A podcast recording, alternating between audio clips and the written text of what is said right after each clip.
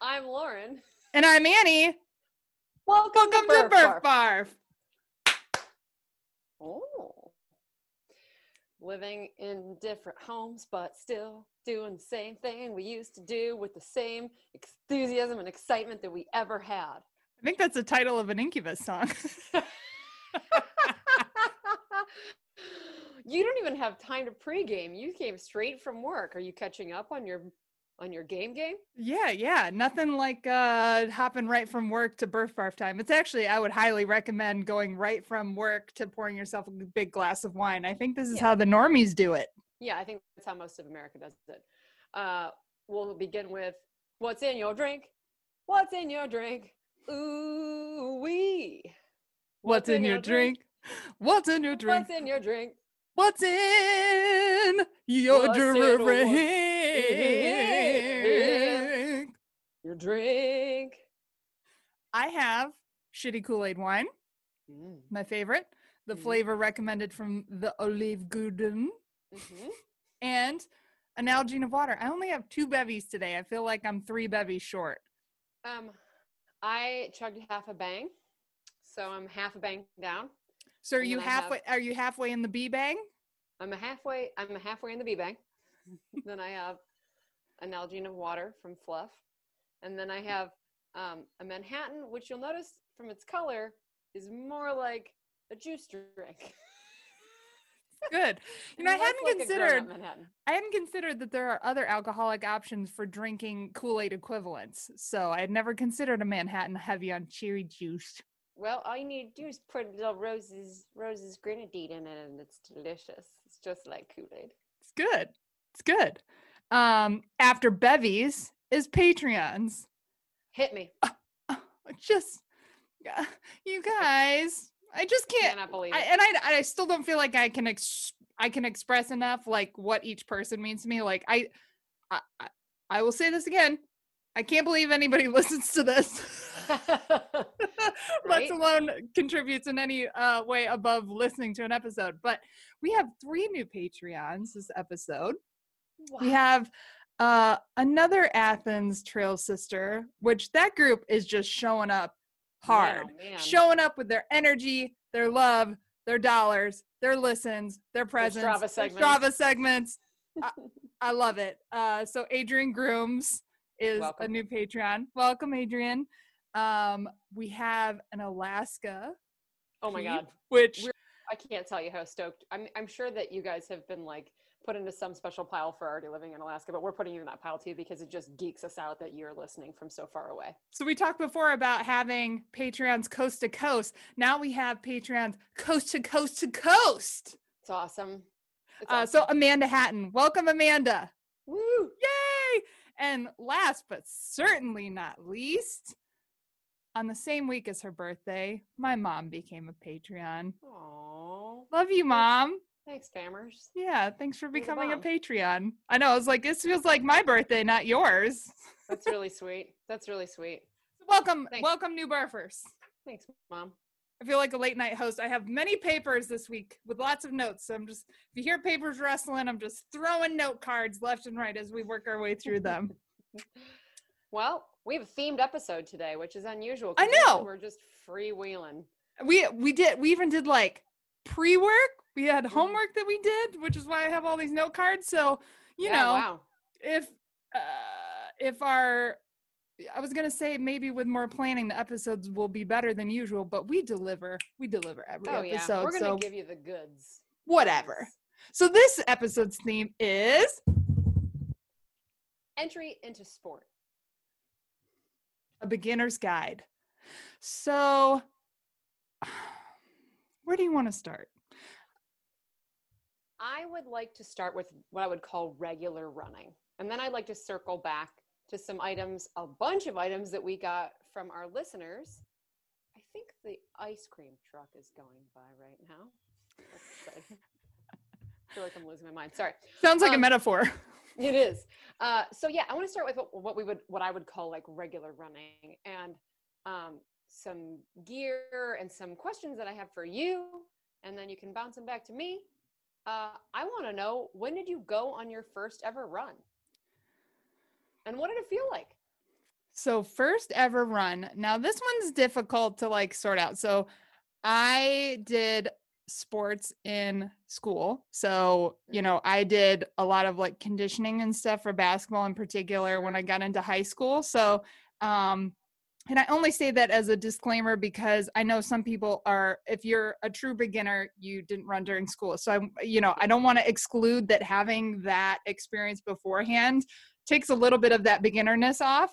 Um, Mhm. But I think probably my first unathletic training related run was a it was a four mile fitness walk in A non-athletic and athletic endeavor. Yes. Actually, I don't Sure. even think it was four miles. I think it was two miles. It was in 2010 in Texas. Um, and I did it with my friend Raina, who now lives in Alaska. Call back. And uh, we like walk jogged it. And I think that was like the first thing that I did that was a bib earner. I didn't know that. Yeah. So, and I and if if I did runs before that, they weren't part of like this era of running, if that makes Mhm. sense. Yeah, I know that makes sense to me. Yeah. Um and it felt it felt good because we were with a bunch of walkers. So every time we ran, we felt Mhm. like we were going a million miles an hour. Right. Because you're just passing people relentlessly. That is a good feeling, I'm sure. Yeah. That'll lift you up. Yeah. What about you? What was your first run? My first run was from my house on Blake and Medary on campus at Ohio State.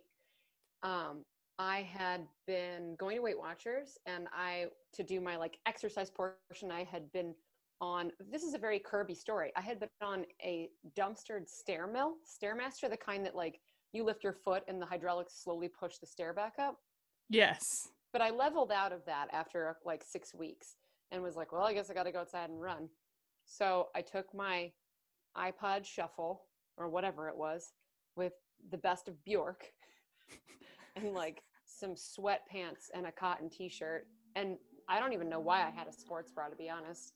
Um, and I ran, I don't know, probably less than a mile.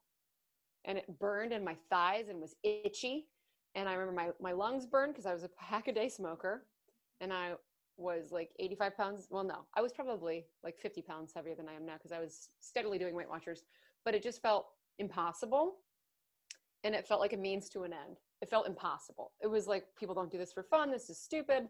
I'll do it because my broken Stairmaster is broken. I'll just do it because I have to. But I didn't like it at all.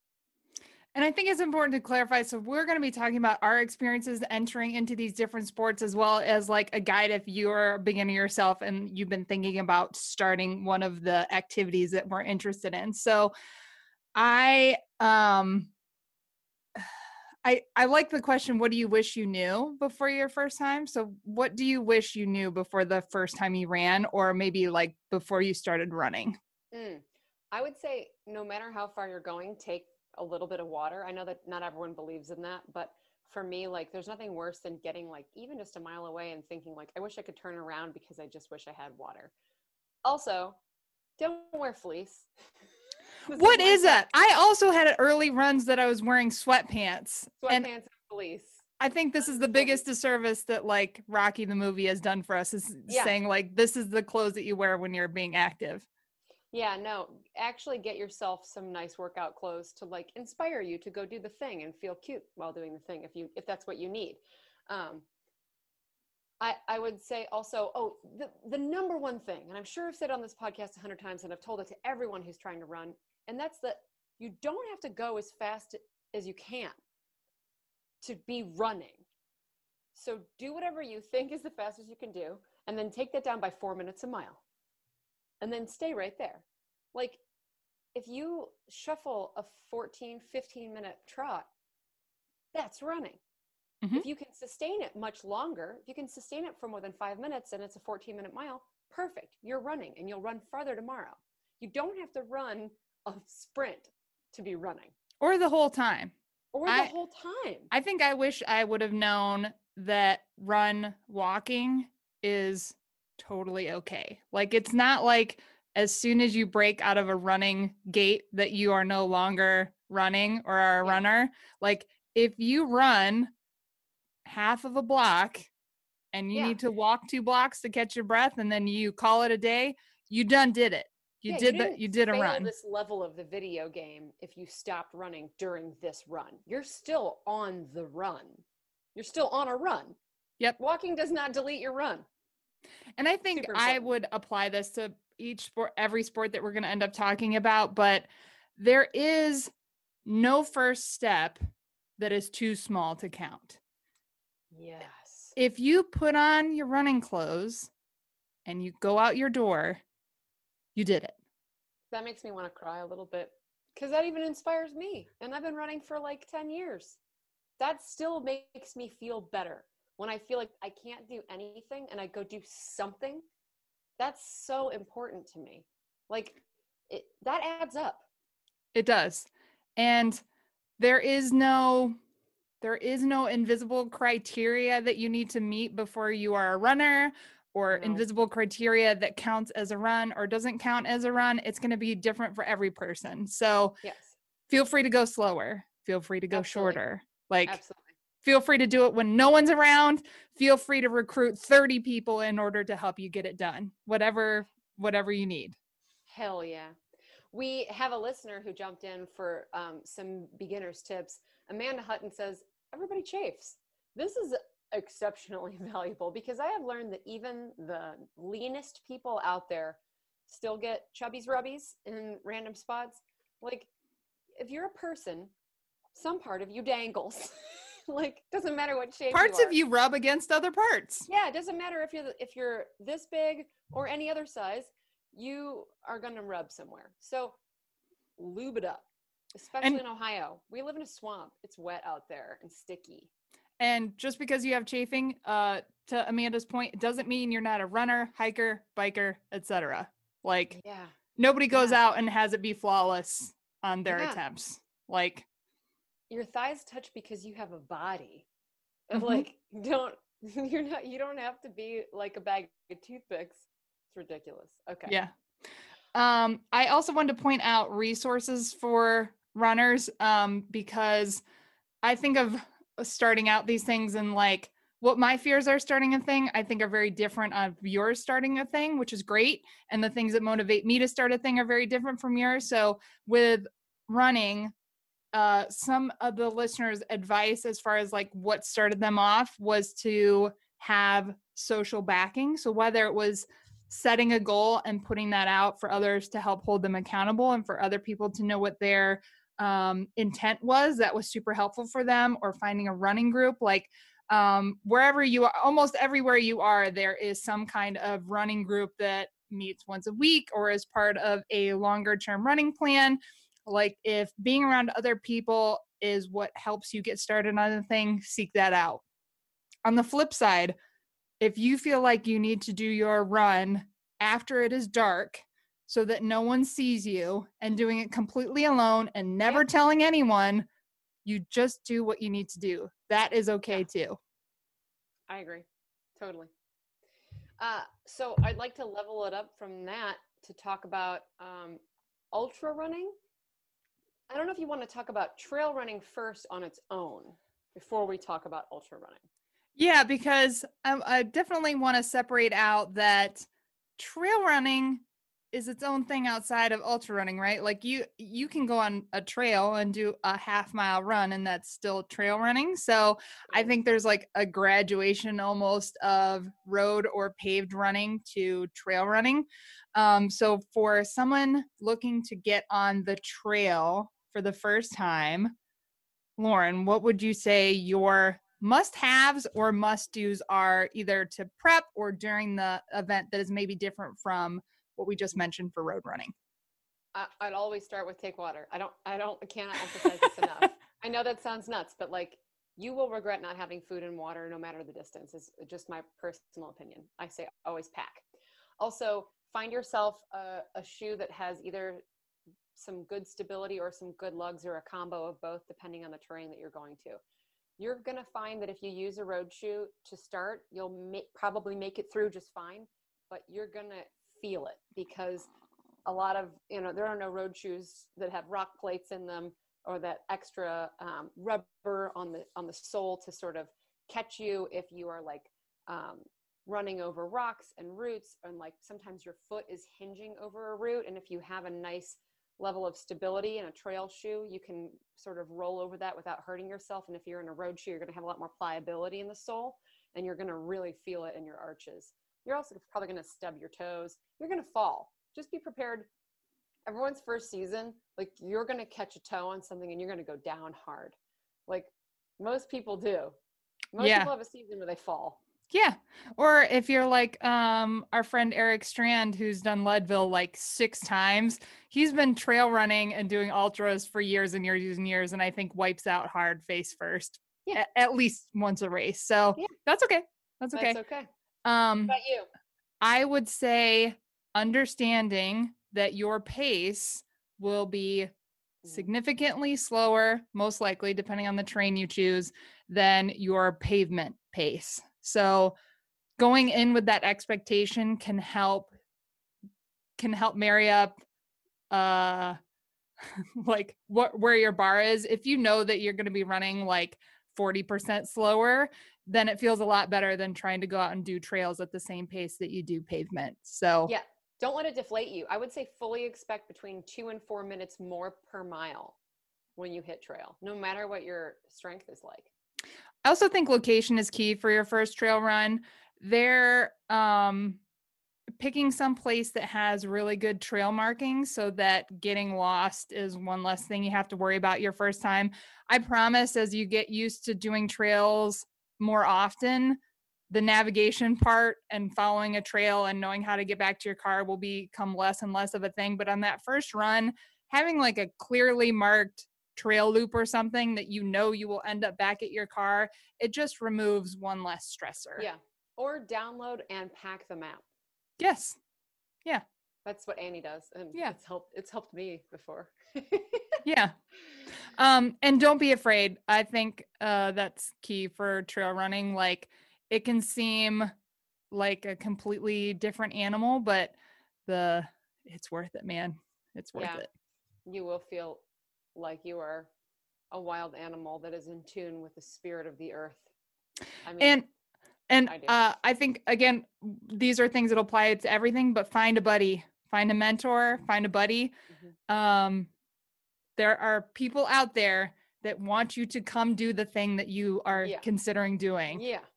Yeah, Oh, last tip there. Um, if you want to feel truly unified with nature and the spirit of the earth, I highly recommend listening to the Moana soundtrack. And that's it for trail running for me. good. Uh, ultra running. Oh man. Uh, I, I'm going to go ahead with my very first tip, which I learned from Annie as the first thing that I learned, which is walk the hills. Unless you're mega elite, walk the hills. You want to keep your heart rate um, steady and you want to try to not spike it because if you have a long, long way to go, the less peaks and valleys of your heart rate you can get, the better. Because if your heart rate spikes, you can heat up and start burning a lot of energy that you don't want to. And if it dips, you can sometimes get cold. You can get like chills. Um, it can mess with your metabolism if you're having these peaks and valleys of heart rate. So, if you sort of stabilize your effort level as the terrain rolls along, you can, I think, see more success. Uh, and we should define some of these things too, um, just because if somebody's found this that is a complete noob in all areas of endurance and ultra outdoors, running? ultra running is any distance that is longer than a marathon. So if you did 26.3 miles, baby, you done did it. You, You didn't did you didn't ultra run. Yeah. Um, I think it is worth knowing that there are there is a whole spectrum of ultra running. So Mm-hmm. you can never ever have run or run a trail and you will you can still do an ultra there are ultras that are on tracks there are ultras that are on pavement there are ultras that are on Ugh. dirt Mm-hmm. there are ultras that are you know 50k distance which is 31 miles there's ultras that are 10 days long there is an ultra that is right Mhm. for you that will Mhm. inspire you um i think uh there was some listener advice that I think is especially uh, important or valuable in this section. Darren Herman uh, mentioned picking a good mantra to repeat to yourself when the going gets tough. I feel this more on ultra running than any other discipline because I think because of the the rhythm part. Like Courtney Mm-hmm. Has talked about how important um, mantras are to you, and Darren point out like make sure your mantra is not "Oh man, this sucks," which is Sure. brain might go gra- gravitate Sure. towards. He offered up "I am super awesome, goodness muy excelente" as a as an alternate I, I love that. I didn't know that was a direct Yeah, quote. yeah. I liked reading it with different emphasis in my mind, which was uh, I, I'm super awesome. Goodness. Muy excelente. That's the spicier version. I like That's it. the spicier version. I have a million. Um, I've I've stolen and borrowed a bunch. Uh, in the you know in the deep darkness, I I use you know burn burn your boats or burn your bridges and burn your boats is an Nikhil thing. Um, in shorter distances, I'm a I'm a bad mamma jamma. I'm a bad motherfucker. I like your um you can only do this today. Yeah, there is that has been really important because that helps bring me back to the sense of um, bringing importance back to ultra running because it's easy to be like, well, I always gravitate towards someone like children are starving in another country. What is my ultra running bringing to the world right now? Right. But it's your thing, and you decided yesterday this was your thing, and to, today you have to remember that it's your thing. And on Monday you're going to remember that it's your thing.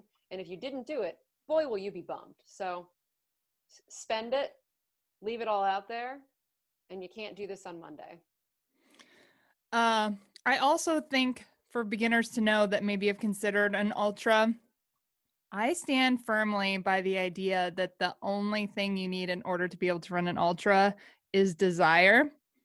I think as soon as you have affirmed to yourself that an ultra is something you want to do, the other pieces are they're they're hard, but they're not impossible. Yeah. Like you can walk a 50k. Again, Yep. there is a race there is a race for everyone. Like uh I, I've seen so many beginners go through this process, like my mom doing her first ultra last year, my dad doing his first ultra a couple years ago, my little sister's done a couple as like uh not a, not somebody who runs every day. Like Mhm. you can if you are thinking about doing an ultra, you can do it. You just Yeah. have to you just have to start. Yeah, and you just have to like being on your feet, frankly. Like, if you're cool with moving slowly but steadily, you can do an ultra. Really, anybody can. What gear should a beginner have before they start training for their first ultra or start doing their their first ultra? I think if you're comfortable with wearing a pack, you should probably get yourself a good hydration vest. If you don't like things touching your back, you can wear two handhelds that have maybe zippy pockets that you can store gels and keys in, things like that. I mean, I've been averse to wearing the backpack sometimes just because it really does feel like it's weighing you down. But you, you need to find a way to bring your water and electrolytes and the steady stream of food. We've talked in the past about what works for each person calorically is different. Like if you need electrolytes and calories in your water, how many calories you need per how many minutes as you move. It used to be for me that I would do like 100 calories every 30 minutes. Now I'm I've pretty much cut that in half and can still thrive. Um, so yeah, a way to maintain your water and calories on your body is a good start. What would you say? Yeah, for me it would be uh good shoes.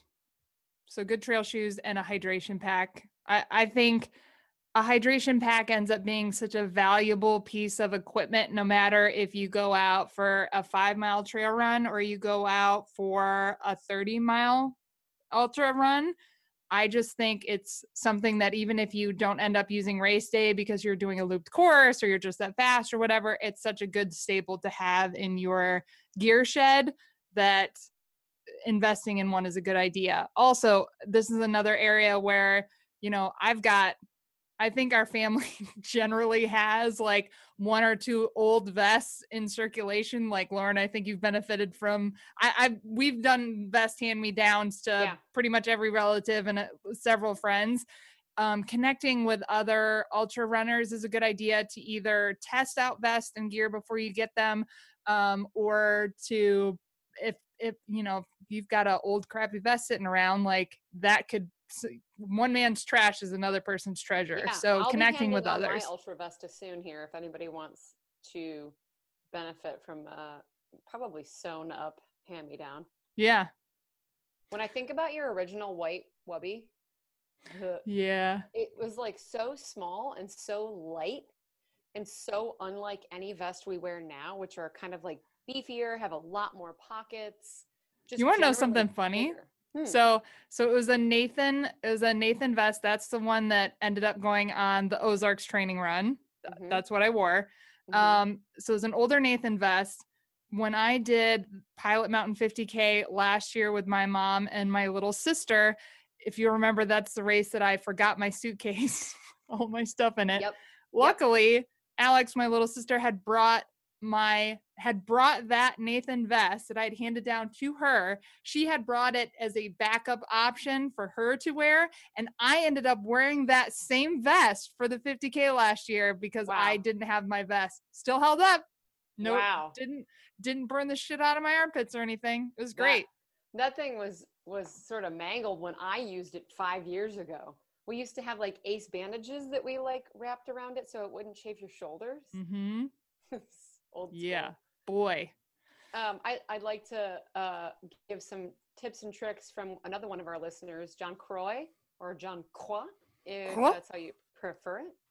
Um, find friends and a group that you jive with. I feel like that happened to me almost immediately. I found the, the Rocks and Roots Trail Runners Association and got in with people like Brendan and Travis Lloyd and Morgan and Barrick and a bunch of other folks and really like had a good leg up on just a sense of community was like run six miles, drink four beers and a and have a pizza. Like it was just it was something to look forward to. Uh, he also says sign up for a race and commit, which I love. Make a promise to yourself. If it's scarier, if it's scary, that's even better. And lastly, he says more is more is more is more in the trail runner mentality. All right. Love it. Love it. Uh, let's move on to mountain biking, which is new to Annie, but is now the center of her universe. Well, to be fair, I'm doing a lot of biking on a mountain bike. now, you've also been hitting the trails. Big yes, time. yes, yeah. So this. This is some this is something that I feel very much like I'm still in the in the newbie category. Like I still very much feel like a beginner. Like I do not. And one of the one of this is probably a phenomenon too, or a byproduct of the fact that you this is like something that is so in your wheelhouse. And I'm like, well, I've never raced Mohican 100 on a mountain bike, so I'm still a beginner. No, I'm not allowed to use that. as a metric.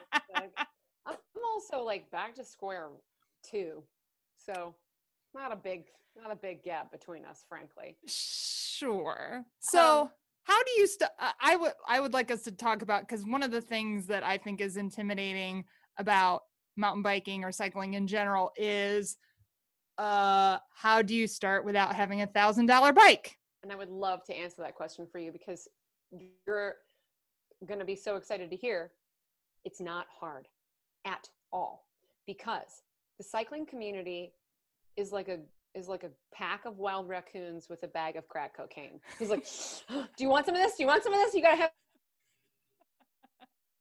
some of this. You got to have some of it. You want some of it? I don't really got a lot of it." They're tweaked on it. They're tweaked on bikes. More than running runners are tweaked on running. I swear to God, like I've hung out with trail runners, ultra runners, they're jazzed, but they're also people who have like other things going on. The bike people are just snorting pure, pure cycling. and they want you to go.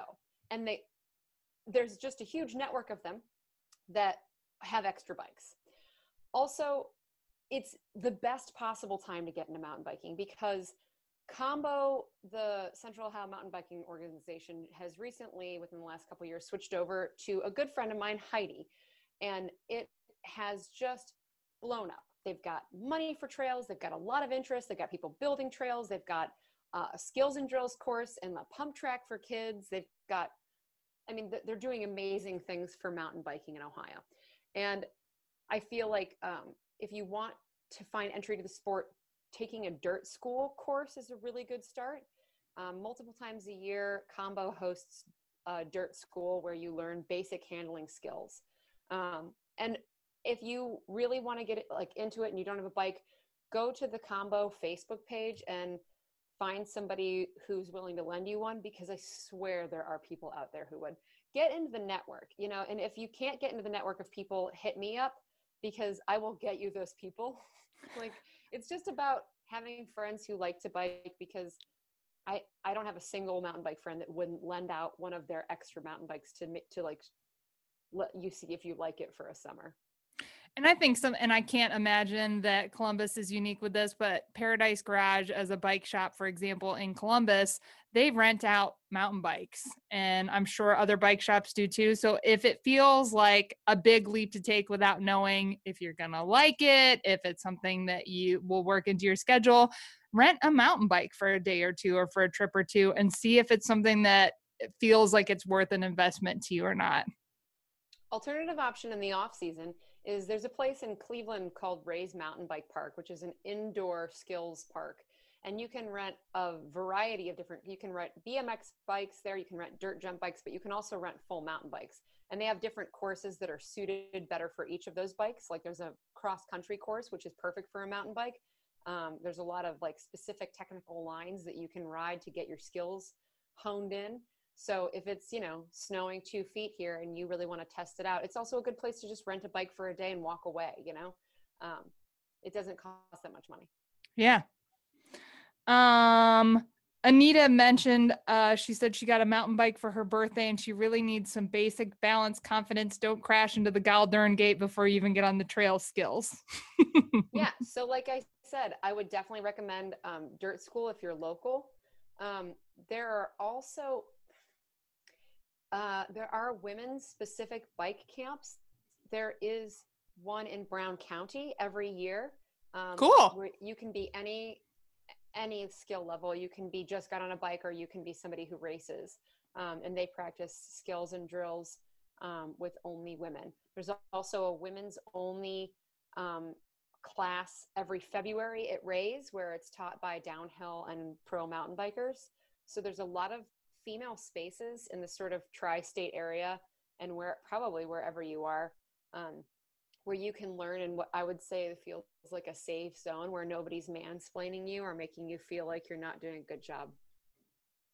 And i think it's important to call out that you're not alone. Like if i was i'm continuously surprised to be like uh you know if you like look up youtube videos to be like which which way should my which way should my hands be on the handlebars or whatever yeah. like whatever the most go? basic whatever the most basic question that you feel like oh i should know this you're not the only one asking that question so there are clinics there are classes for you you just you the internet get to the yeah. internet yeah i would say of all the sports that i've ever done i want to tell you that this was the scariest entry point for me it felt kind of impermeable because it felt sort of stewed in like hardcore elitist bro Red Bull culture.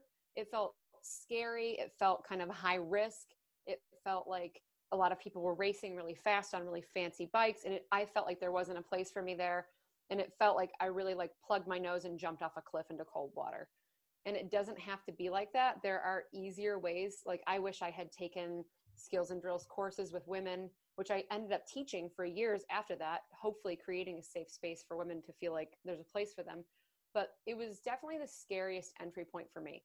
But I want to say, like, there's a space for you. If if riding mountain bikes sounds thrilling and fun and cool and something you want to have in your wheelhouse, there's a place for you there. And you know, you can carve it out, but there are people who are actively already working in the community to carve that space out for you and I think uh, just for context, I feel like it's important to have like reality in this too. Out of all of the um, activities that I do and races that I do, I think mountain biking is the scariest. like I can be out in the middle of the woods and only have a compass to find my way back. That's not as scary to me as being on like a mountain bike trail and not knowing what's around the corner or if I'm going to be able to handle my bike through it. So if you feel scared, it's okay. It's totally it, normal. It's okay. It's totally normal. It's okay to be scared and continue to move forward or to continue to try and do the thing. scariness aside, what I wanted to ask you is what do you like about mountain biking so far? I, in particular, right now, it feels like a running fast pass. like, I like that I get the thrill and experience and zen of trail running while on a mountain bike and getting done and being able to be like, just knocked out 25 miles that would have taken me hours and hours and hours on foot.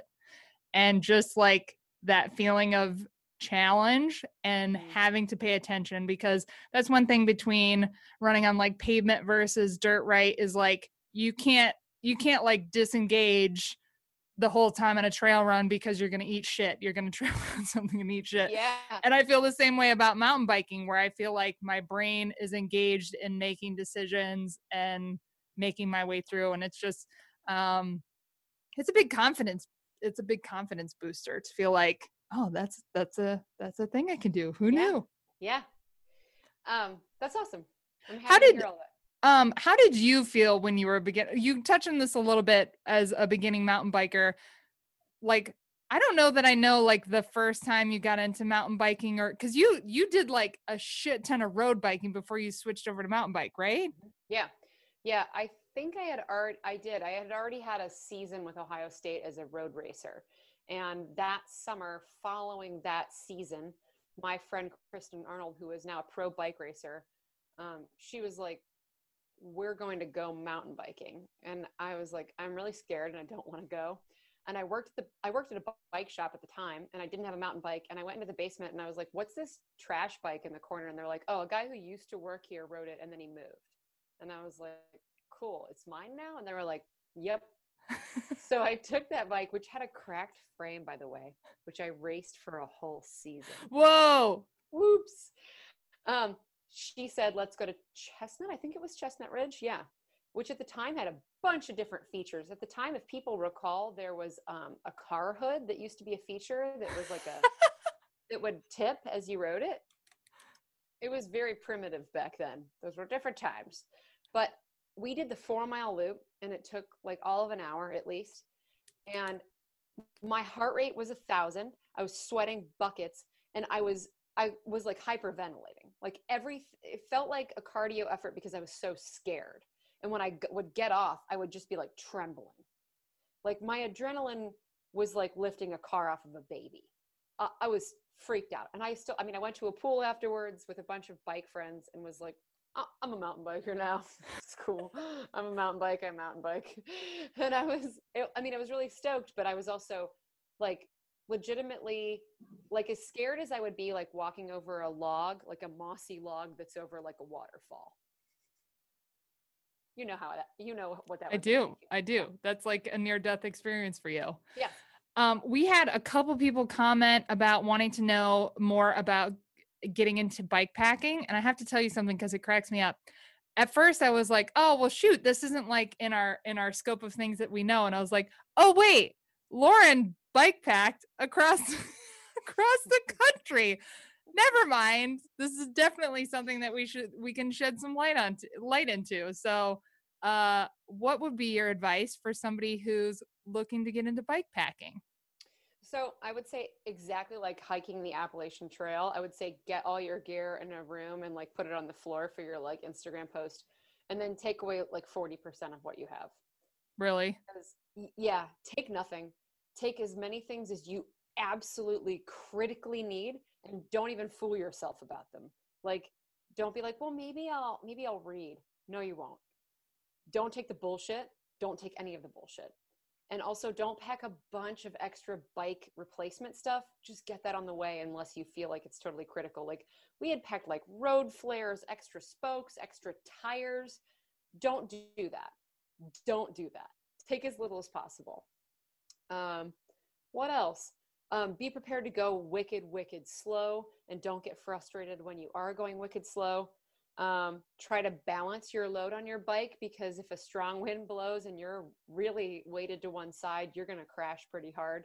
Um, take your descents very carefully because if you're a heavily weighted bike pack uh, situation, if you wreck, boy, oh boy, if you wreck like 50 miles an hour going downhill, like you're gonna fuck yourself up.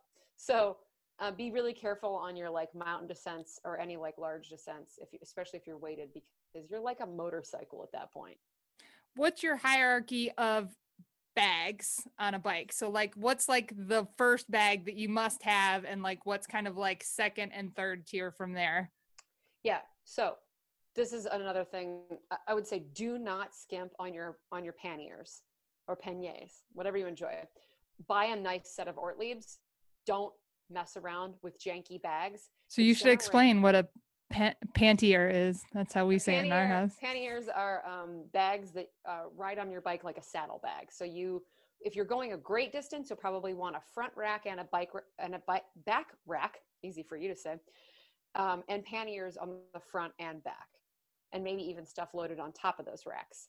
So um, your saddle bags, do not skimp on them. Make sure they are very tough very waterproof and that they hook onto your racks really solidly because mine were a little bit janky with their attachment system and the cords got wrapped in my cassette on a really scary descent in California and I definitely almost died. So don't die don't, for your panniers. Don't die for your panniers. Uh, get nice ones. Um, something we didn't even talk about, uh, and we should talk. We haven't carved out specifically road biking, but something we didn't talk about is uh gear outside of your actual bike. So I think um, for me, I've been on the chamois train lately, which mm. is uh, so it's the pad in your bike shorts that helps your ass not turn into leather itself. Um, so I feel like um, buying a good chamois once I started getting into the long distances was definitely worth the investment. Um, I don't think you need to have one before you start cycling even a little bit, but I think if you're looking to upgrade something or when you think about uh what are those key pieces worth investing in i feel like a good chamois for me is has really paid off i don't give two shits about what shirt i'm wearing what socks i'm wearing you can wear a shitty old pair of running shoes but like you want your ass to be as as smoothly going between the seat and the and the shorts. I think it's fair to say that when you start cycling, your ass is going to hurt for the 3 mm-hmm. first three weeks of consistent riding. Would you agree? No matter, no matter how tough you think you are or or who you think you are, your butt's going to hurt. Sorry, it's really going to hurt a lot.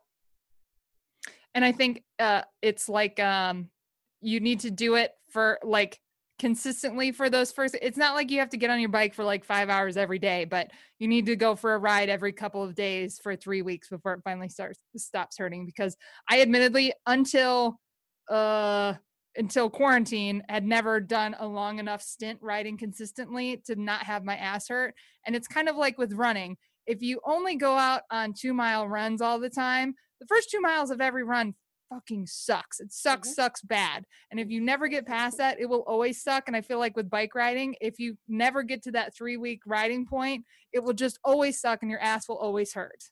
I agree with that. I also would say don't feel creepy about getting chamois butter and putting it all over your buns and all over your hoo ha. Your, your vagina and your vulva. Yes. Put it all over. There are female specific pH balanced things. Like chamois butter makes a her version. Get that. Smear it all over yourself. Don't be shy about it. Also, dudes, if you don't want to burn your balls off, put a ton of sh- it, it, and these are different kinds of lubes. You can't use chamois butter for running, and you can't really use Body Glide for your buns when you're cycling. Good advice. Okay. Um, so we talked okay. about bike packing, talked about how to okay, moving on. Okay, let's talk about orienteering. Orienteering. What is orienteering? Orienteering is moving around with nothing but a map, map and compass. Yes, fair to say. Really, this is a sport I would never have done without Annie being interested in it. And I want to know what drew you to orienteering originally so that's a good question. So I got into orienteering uh, when I was in a race that was predominantly an ultra race, but involved an orienteering aspect. All right. And I found myself making some mistakes on my navigation because I was not confident in my skills. So I had actually uh, I started by going to a women only clinic put on by Orienteering Cincinnati, the Orienteering Cincinnati Club, and did a clinic um, taught by women for women. It was great.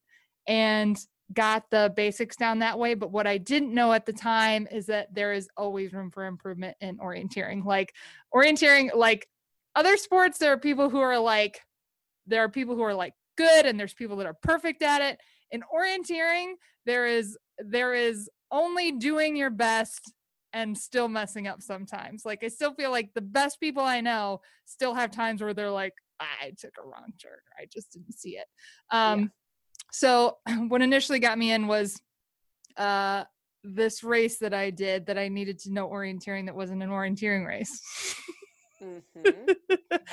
um, and then I got uh, hooked because after the race, and I, I had a big navigation error because I trusted somebody's el- uh, somebody else's judgment more than my own. I was like, hey, I need to practice this a lot so that when it comes to times of decisions, I can break away from that herd mentality because it was so strong to be like, if there's, you know, three people going that way, even though I know I need to go left, I'm gonna follow the three people going to the right. It was crazy. I did not yeah. expect that.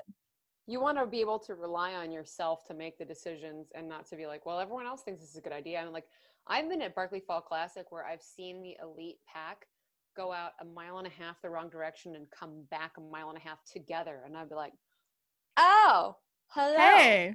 Are we at the turn? Am I now running with the elites halfway through a race? Yes, I am. Guess you know shouldn't have followed that dude because he definitely didn't know it was up. Mm-hmm.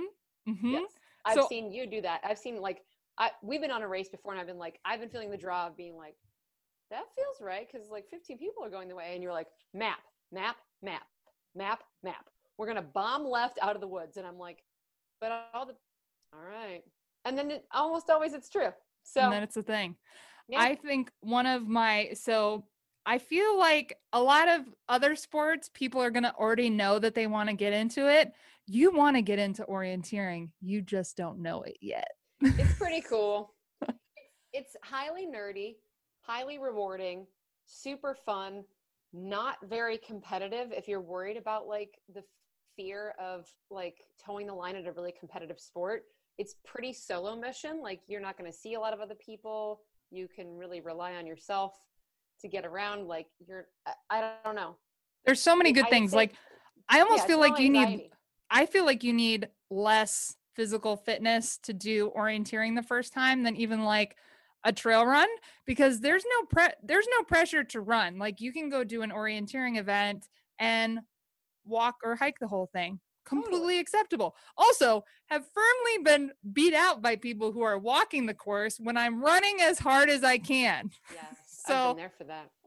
Um, so I think uh like all these other disciplines, orienteering comes in all these different shades. So one of them is like a classic orienteering course where you get a map that says, hey, you go to point one, you go to, and then you go to point two, you go to point three, four, five, and you work your way through this course. There's usually uh, varying degrees, whether it's a easy short course all the way up to a long, technically challenging um, course. And that's just one style of orienteering. Uh, in addition to that, there's Rogaines, which tend to be longer timed events where they don't tell you what order to go from checkpoint to checkpoint. They just give you a map and say, like, hey, here's the time. You try and get as many as you can. There are ones that are done in cities. There's ones that are done in deep woods. There's ones that are predominantly on trails. There's ones that are all backcountry. There's all these different flavors. I think the best advice that I can give to someone looking to start in orienteering is to find the closest orienteering club to them. So if you go to orienteeringusa.org, you can put in your zip code and it will tell you what the closest uh, orienteering club to you is. We're pretty lucky in Ohio. Why, I don't know, but we're pretty lucky here. We have the Cincinnati Orienteering Club. We have the Northeast Ohio Orienteering Club. We have a Central Ohio one. There's an Indiana club. There's a Southeast Michigan Orienteering Club.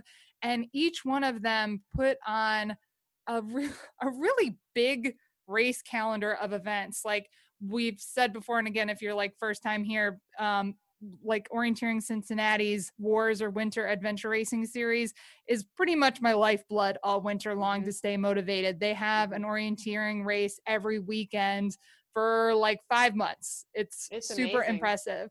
And this one, again, is the people who are into orienteering want you to get into orienteering. Like, I've taken a couple of friends orienteering and they had a great time. And I was so happy to like take people out for the first time to just move around using a map and compass and nothing else. And I would even say some courses, a compass is optional. You can navigate by, hey, we're at this park sign, Mhm. and I know that I need to go to the baseball diamond looking at the map. So you move Yep. from the map sign to the baseball diamond. Yeah, that's a good place to start. And if you're local, uh, OCIN has our is our local club, and they have a series that's currently happening right now, which is the Queen City Adventure Running Series. They have a race this Saturday, um, and the fo- and the two following Saturdays um, in Kentucky, Loveland area, and also one in South Bend, Indiana. So if you're looking to get started now, this is a pretty COVID safe event. You're not going to be around other people. You basically will get your materials and leave. Yep.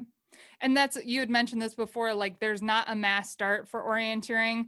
You there's usually a window of time that you start for traditional orienteering uh, courses. Um, so you don't have to line up with anybody else. You can start at your own pace. And another kudos to Orienteering Cincinnati. They do an introduction clinic at the beginning of almost all of their events. So if you've never orienteered before, you can just show up race day. They will help you understand the basics of orienteering and set you on your way. it's very boy scout feel like it's sometimes it's even mm, very often it's at a boy scout camp so it's just got like a family vibe if you want to bring your kids or your husband or your wife or your partner like it's a cool way to like do sports with your family Mm-hmm. Yeah, we've seen it as dates. We've seen it as like Mhm. family activities with small children. Like it's it's fantastic. It's one of my favorite things. And I think um, maybe the last thing I'll say on this is you don't need to wait for a series or race event. Um, our good friend Chris Geekus runs Northline Navigation out of Asheville, North Carolina.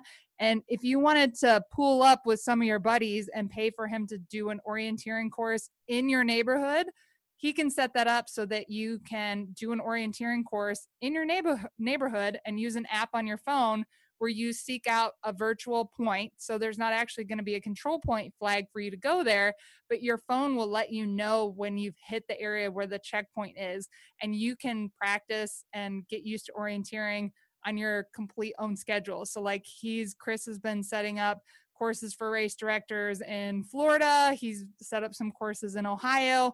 Like, you know, again, pool together with some friends, throw some doll hairs at Geekus and get an orienteering course set up in your neighborhood. And, you know, each you and all your friends run it individually and it keeps track of all your times, how long, like you can have a completely virtual race event. It's awesome. it's really really cool cool Um, anything Yeah. else about orienteering before i move on I don't think, oh, uh, I wanted to ask, what do you get from orienteering that you don't get from any other sport you do? See, for me, that is definitely um, being present to time and place because this is the only sport where I can't daydream, let my mind wander, or talk to you. Um, like if I'm biking, I can go somewhere else in my mind. If I'm running, I can listen to a podcast. This is the one sport where you constantly have to be, uh, I would say, like fully mindful of time and place. Like you have to be in this moment constantly. Annie and I don't talk when we orienteer about anything other than the map and where we're headed. That Um, says a lot. it is, yeah. It do, I mean, we've tried and we screw up every time. So we stopped talking. We have to focus on the map. Um, so I feel like for somebody with ADHD, it's really nice to be able to be honed into time and place for like a pretty prolonged period of time um, and still be enjoying myself. And like, it helps me like take in the scene and like the terrain and the trees and the birds and the flora and the fauna and the mushrooms. Like, I'm I'm like hyper alive and hyper locked in. And for me, something I get from orienteering that I get some in other stuff, but my sense of self efficacy from being skilled in orienteering makes me feel very accomplished. Like I, the idea that somebody just tells me where I am now and gives me a map of places that I need to go without giving me any instruction on how to go from point to point or how to get back. Like it feels very empowering to know that I can step into the woods and step out safely having done the thing that I I accomplished or that Yeah, I set out to do. A baller. You're Yeah. a total baller. That's not mine because I don't always know where we are. But you're working on it and your your navigation has improved a lot. yeah, it has. Just not as much as yours. And with all these things, feel free to message us questions or if you are like I really uh, like I really need to know something basic, uh, we're happy to answer any question you want to try and get you into something new. Like Yeah. cuz I know for us it's been super it's just it's it's a key part of our life is trying these new things out. Um and I wouldn't have thought like 4 years ago that we would be into adventure racing, for example. Right. So let's talk about adventure racing. Let's talk about adventure racing. um, I want to know how did you? I was gonna, I was gonna ask you, how did you get the balls to decide you were capable of such a feat? But instead, I've rephrased to say, how did you get the rock hard vagina to decide that you were capable of adventure racing? It's essentially like a mountain, like a mountain triathlon, right? Yeah, so it's like everything that we've talked about so far rolled up into an event, right? I was looking up like definition of adventure racing and it was people doing some stuff for a period of time. No, no, no, really? Yeah, I mean that's kind of true. so the main reason I got uh the rock hard pussy to get up for an adventure race is our friend and mentor Laura Comtois. So she uh, at a physical therapist appointment, I was talking to her about ultra running, and she said, or orienteering. I had just started getting into orienteering, and she said, Have you ever done an adventure race? And I was like, I don't even know what this thing is. And she was like, and it was just, it's funny in retrospect because looking back, like, who would have who would have thought that she was like, Hey, have you ever heard of adventure racing? I've been doing it for 12 years. I'm a hard Yeah. ass. Like, What? What? Yeah. if it wasn't for her saying like hey you should look into adventure racing i would have had no clue that it even existed and i think when you think about like how did i get motivated to do it i don't think i i knew any better like and luckily i have you at my side to be if i'm ever like uh, i don't know if you're like yeah yeah let yep uh, we're, yeah, I we're mean, doing if it you get an idea and you're mildly interested in it, I'm going to sign up for it before I even tell you that I want to do it. Yeah. So we did, and I would say this is one where we're both we're both in the newbie stage, which is great. Yeah. We did our first adventure race last June, Mhm. and so here's the idea for an adventure race. It is moving along by your own body's power in some form of fashion and navigating using a map and compass. The way that you're traveling can be anything from uh, moving on foot on road, on trail, cross country, meaning not on the trail. It can be on a bike, either a paved trail or off trail in the woods. It can be paddling in a kayak, a canoe, or uh, just you, just you in a life jacket. it could be you going, uh, doing a Tyrolean traver- traverse, which is, uh, you know, hand Mhm. over hand across uh, on a rope. Um, it can be horseback. We haven't got to that, but you know, for expedition races, it could be horseback or like uh, what's some of the other crazy things. So I I hesitate to say yes to it being like a mountain triathlon because I think a triathlon makes it seem like you do thing one, thing two, thing Mm. three, but you can be on foot and then go to bike and then go back to foot and then go to boat and then go back to bike and have all these different transition areas. So That was um, the most surprising part of it for me. I didn't know that. yeah, Walking Uh, into the race, like ready to ride, like do the race. I didn't know that.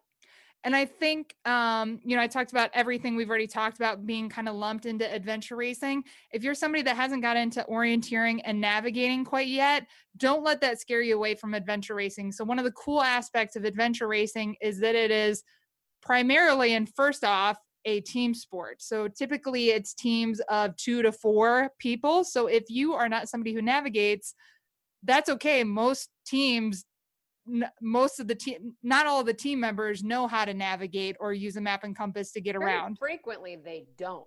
Yes. So don't feel like if you can't navigate by map and compass or if that's not something you're interested in, that adventure racing is not something you can get into. You totally can. Um, I there's just I feel like there's so many things to say about adventure racing. Um, right now, I've as far as resources for beginners, I want to say like there's uh, a new uh, race series coming out on Amazon Prime called World's Toughest Race, and it's actually a reboot of the show uh, Eco Challenge or the race Eco Challenge that was uh, in the late 90s, early 2000. And that's like pretty much everybody who does adventure racing now got into it from watching that show and that race from 20 years ago. Mhm. So if you want to get like the big version of what adventure racing is like, I would say watch World's Toughest Race. It's it's like watching the Barkley documentary in relation to a normal ultra. So take whatever you see on World's Toughest Race and like shrink it way down. And that's Mhm. what an adventure race is like. yeah, and then put it in the Amazon. Yeah. or specifically Fiji for this one. Oh So that comes out August. That comes out August uh, 12th or 14th. Um, if this is another sport, find a mentor. Like there are people around you that want you to get into it. Um, it's so freaking fun. Adventure racing is so freaking fun. i, I mean, I, I would say to the people who say things like it's too expensive or it's too much stuff, I would say the same thing to them as I did about mountain biking, which is find people who like it and do it. They will help you find a way to do it. Like if if today someone needed to wanted to start between the two of us, we could probably outfit them from head to toe. Mhm. Like with a pack, with a paddle, with um, the old mongoose mountain bike, which we could probably let anybody ride. I mean, like we could just hand stuff down. Yeah. And I think um, adventure racing, like uh, as we've kind of talked through things, we've worked, we've inadvertently worked our way from the most mainstream to the most niche, I think. Mhm. And adventure racing, um, the United States Adventure Racing Association just got taken over by a new group of people or acquired by a new group of people that are really going to work to get adventure racing back to a growth mindset. Because essentially, there's not been a lot of growth in who participates in adventure races since Eco Challenge went off the air. So, with new leadership in USARA and new race directors coming on board, or race directors really looking to increase their participation and people being involved in the sport, like you're gonna start hearing more about adventure racing and race directors. Well, again, we want we want you to come. We want you to come to adventure racing. Um, as an example on the gear the gear concept um, there's uh, WDQ Adventure Racing or the We Don't Quit Adventure Racing Club. They're in the Virginia area, and just as an example, they put on a hike, uh, a hike, paddle, bike event, and they are lucky enough to have it at a venue where there are bike rentals and uh, kayak rentals on site. So if you don't have a boat, which no one does. Like we we neither Lauren nor I have ever used a personal watercraft when we go to an No. adventure race. The canoes are provided, the Yeah. paddles, the life jackets are provided if you don't already have your own. Um, you don't that's not something you have to supply yourself, but um, we don't quit uh, event as an example. Like you can show up as a complete noob. You have your feet, so you can do the hike portion. You can borrow a kayak from them, and you can rent a bike on site. Like there, there's that level of um, uh, friendliness if you've never done that before. Um, so yeah, would highly highly recommend connecting with your local adventure race community. And I think again, you're going to start hearing more about it in the near future. True.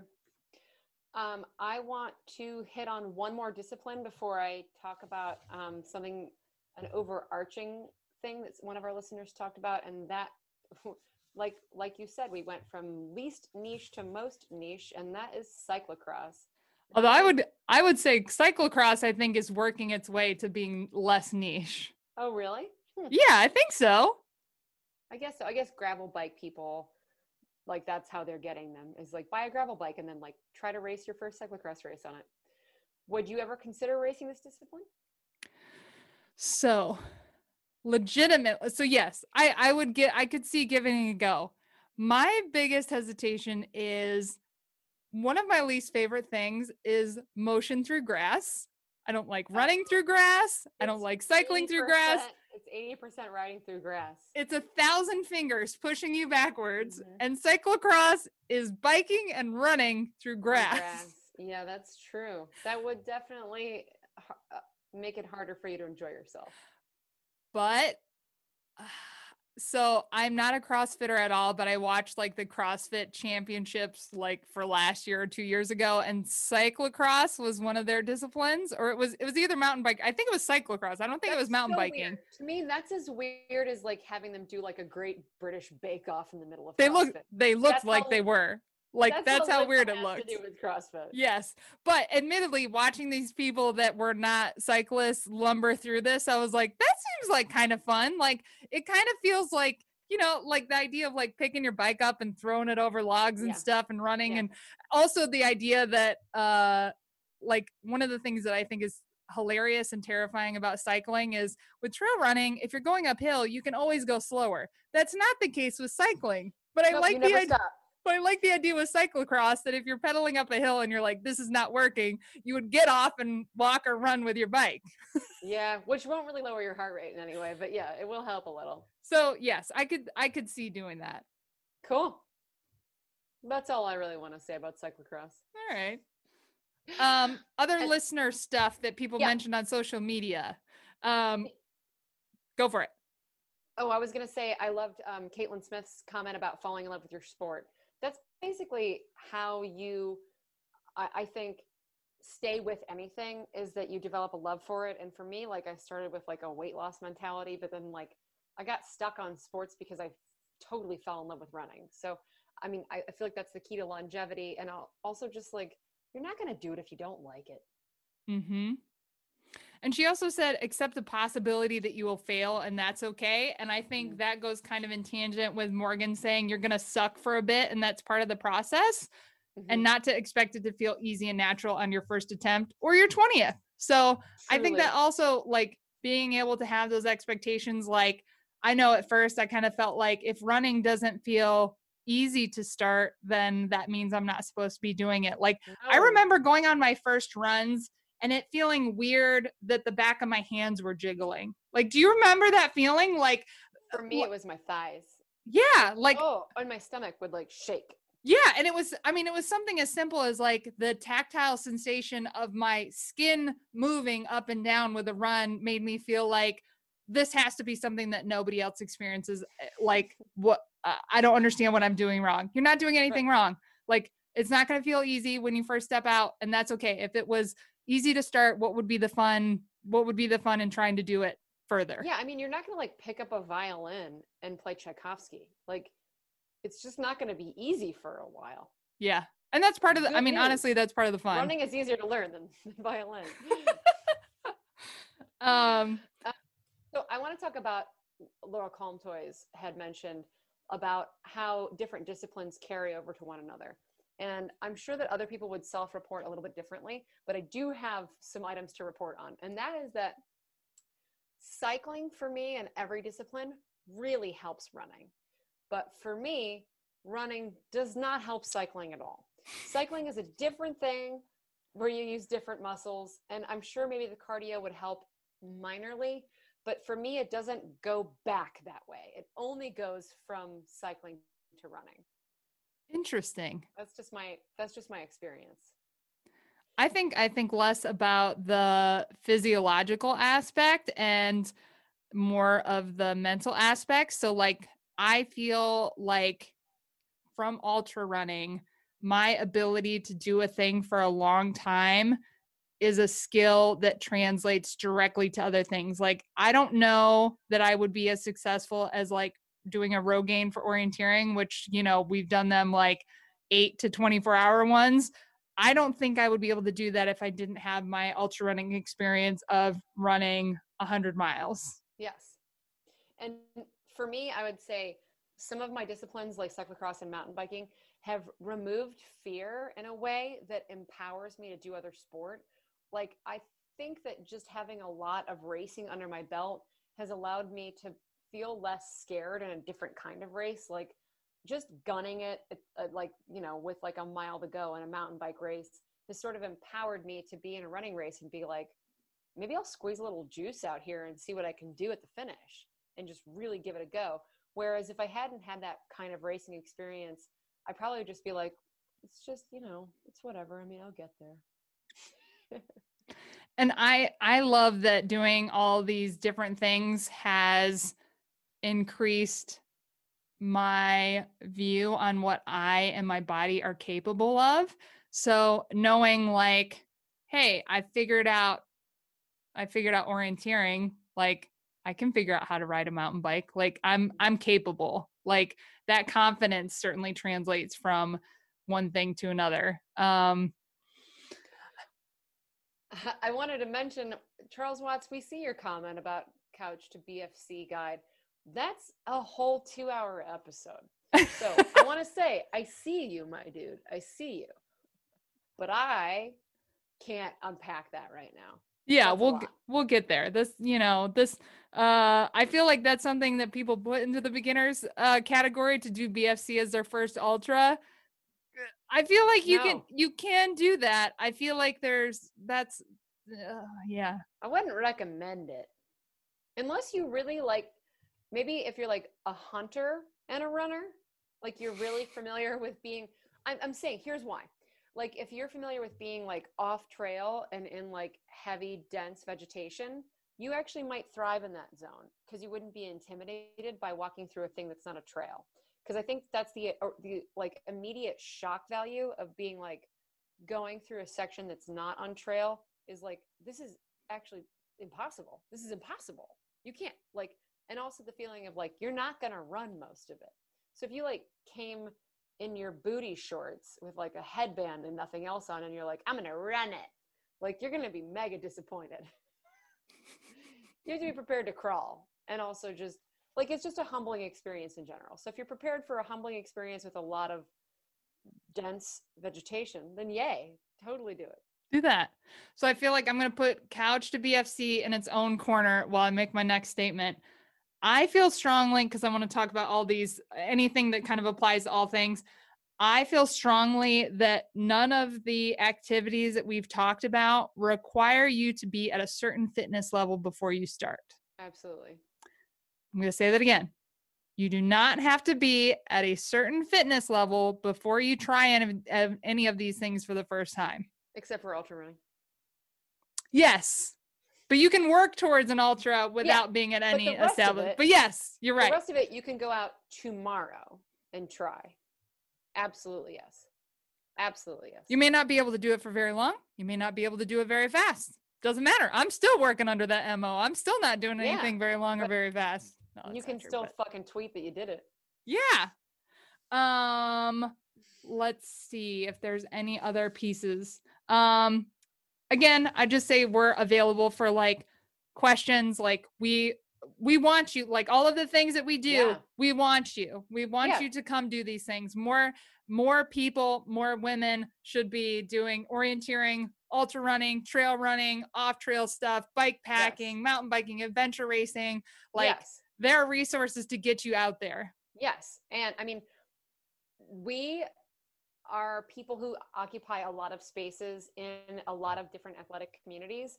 And we are fully engaged in the conversation that includes LGBTQ plus and people of color in all of those spaces. And if you feel like your voice or your or you're not able to take up space in those places, like come come like be a part of it with us. Like Annie is already on a committee that and regarding adventure racing and like entry into sport for a diverse population we we're doing our best to make this a place where everyone feels safe comfortable and welcome and if you feel like you've got a really great message that would help other people feel that way we would love to entertain your voice in that community um, I have a thing that I want to read, and it's it's um, a poem titled "A Note from the Beach." But I'm going to I'm going to insert uh, Wood's applicable words instead of the original poem words. So uh, it reads Hello, I am the woods. I am created by glaciers and erosion. I'm made of eroded rocks. I exist next to the cities. I have been around for millions of years. I was around at the dawn of life itself, and I have to tell you something. I don't care about your body. I am the woods. I literally don't give a fuck. I am entirely indifferent to your body mass index. I am not impressed that your abdominal muscles are visible to the naked eye. I am oblivious. The woods do not care about your body.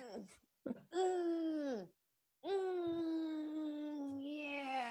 So that's a that's a note from the beach by Matt Haig, and I just thinking about being a beginner, and you know that's only one piece of the puzzle of what keeps somebody from trying something for the first time, but it certainly is a, a chunk of it for me. Um, but uh, yeah, you you belong here. Yeah, hell yeah, you do. Come. Hang. So this has been a beginner's guide from Burf Barf on some of the sports that we do. It's funny to think that that's not all the sports we do. We also do kayak and soon to be supboarding and yeah, like we don't even cover it all. it's funny. A year from now we'll probably be like, "Can you believe we started doing this weird fucking thing since then?" Yeah. Do you even base jump, bro? Yeah, I know. we'll get there. Yeah. We'll get there. Yeah. Uh, Um thank you for joining us for this beginner's guide. and until next time, we are Burf Burf Barf. Barf.